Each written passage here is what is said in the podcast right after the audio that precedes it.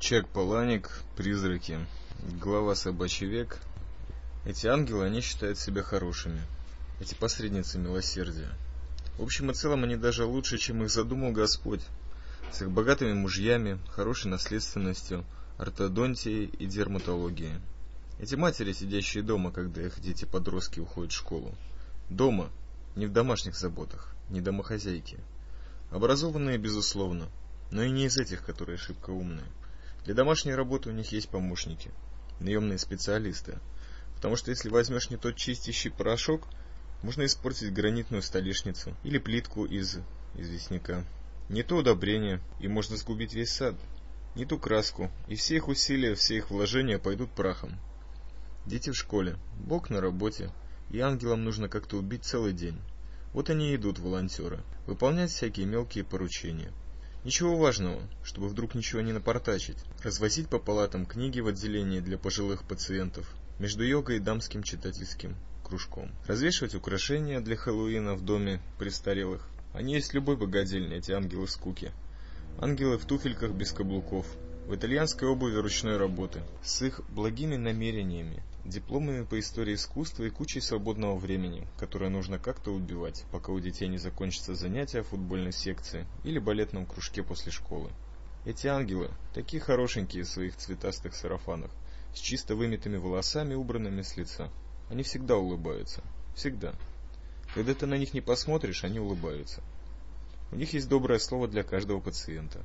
Они непременно заметят, как хорошо ты расставил на тумбочке свою коллекцию открыток с пожеланиями скорейшего выздоровления.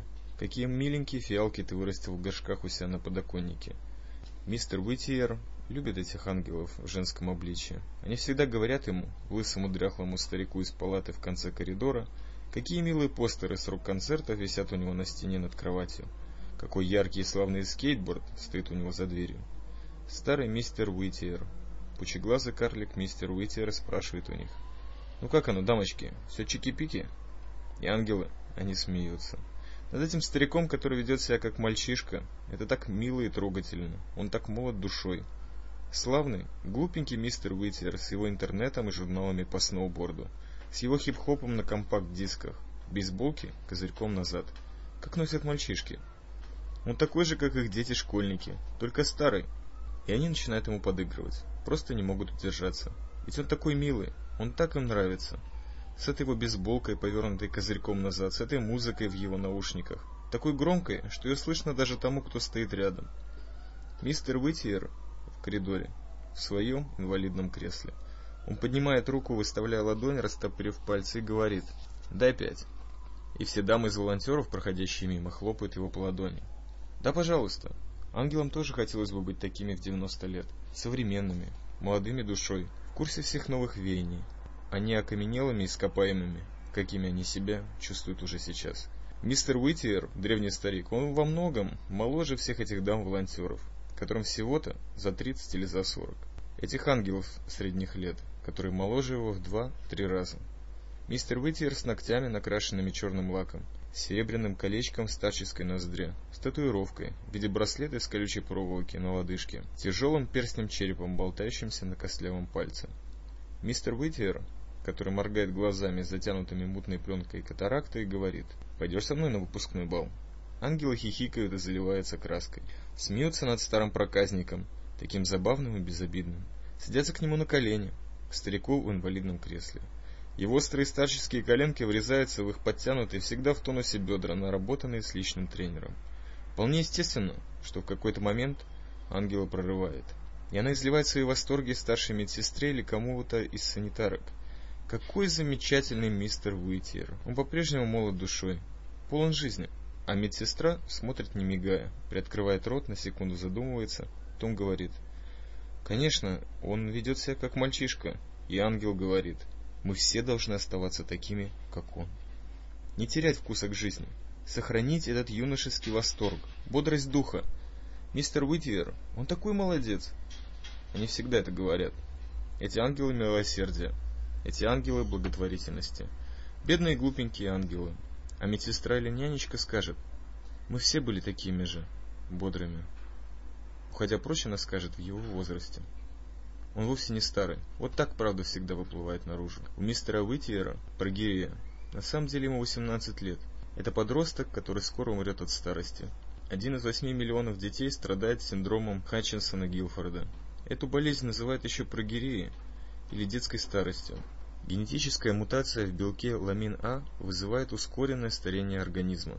Человек стареет в 7 раз быстрее. И молоденький мистер Уитвер с его зубами, как будто не помещающимися во рту, большими оттопыренными ушами, выпученными глазами и разбухшими венами на лысом черепе, превращается в 116-летнего старика.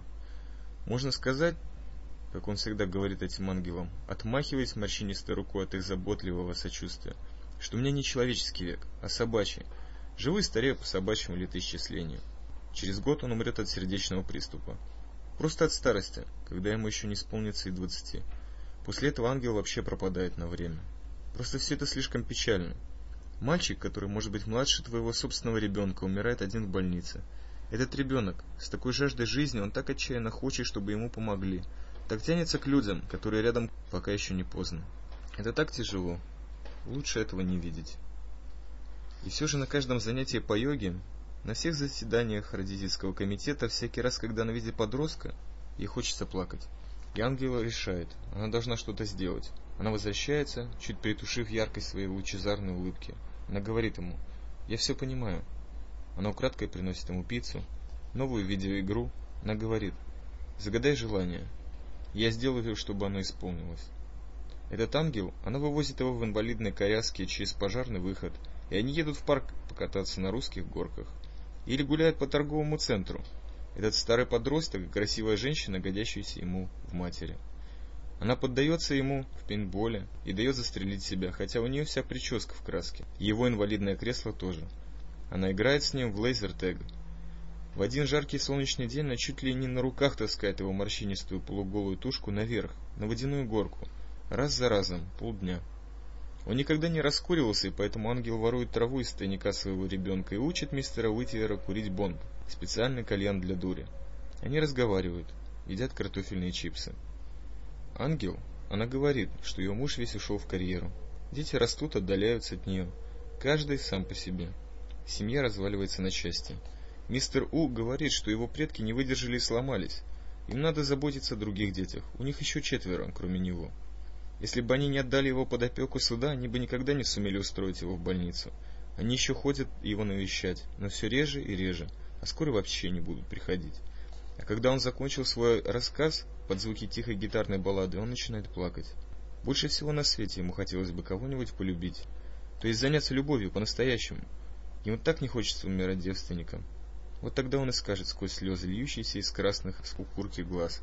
«Пожалуйста, этот морщинистый старый ребенок шмыгнет носом и скажет «Пожалуйста, не называй меня мистером». Он скажет ангелу, который гладит его по лысой голове в темных старческих пятнах. «Меня зовут Брэндон». Он подождет.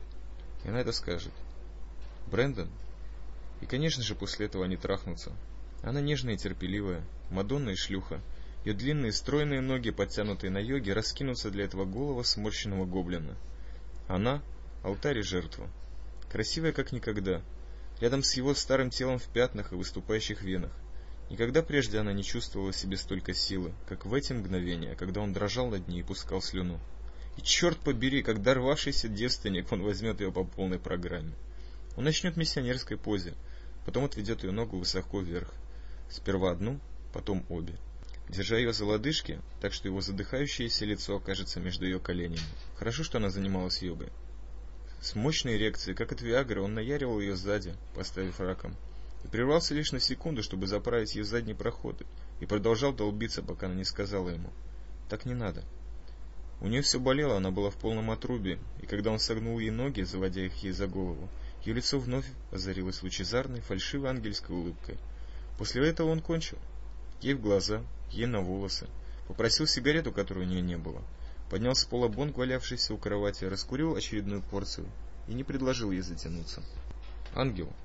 Она оделась и спрятала под пальто бонг, тайком позаимствованный у своего же чада.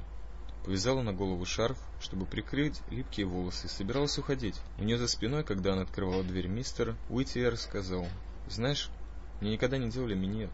Когда она выходила из его палаты, он смеялся. смеялся. Потом по дороге домой у нее зазвонит мобильный. Это будет Витиер с предложением садомаза, минета, тяжелых наркотиков. И когда она скажет ему «Я не могу», он скажет «Брэндон, меня зовут Брэндон». «Брэндон», скажет она, «больше мы не увидимся. Никогда». Вот тогда он и скажет ей, что соврал. Про свой возраст. Она спросит по телефону, «У тебя не прогирея?» И Брэндон Уитиер ответит, «Мне еще нет восемнадцати». Ему еще нет 18. И у него есть подтверждение, свидетельство о рождении. Ему 13. Так что она только что совратила малолетнего. Но за энную сумму наличными он не заявит в полицию. 10 штук баксов, и она избавит себя от проблем. Скандальное судебное разбирательство.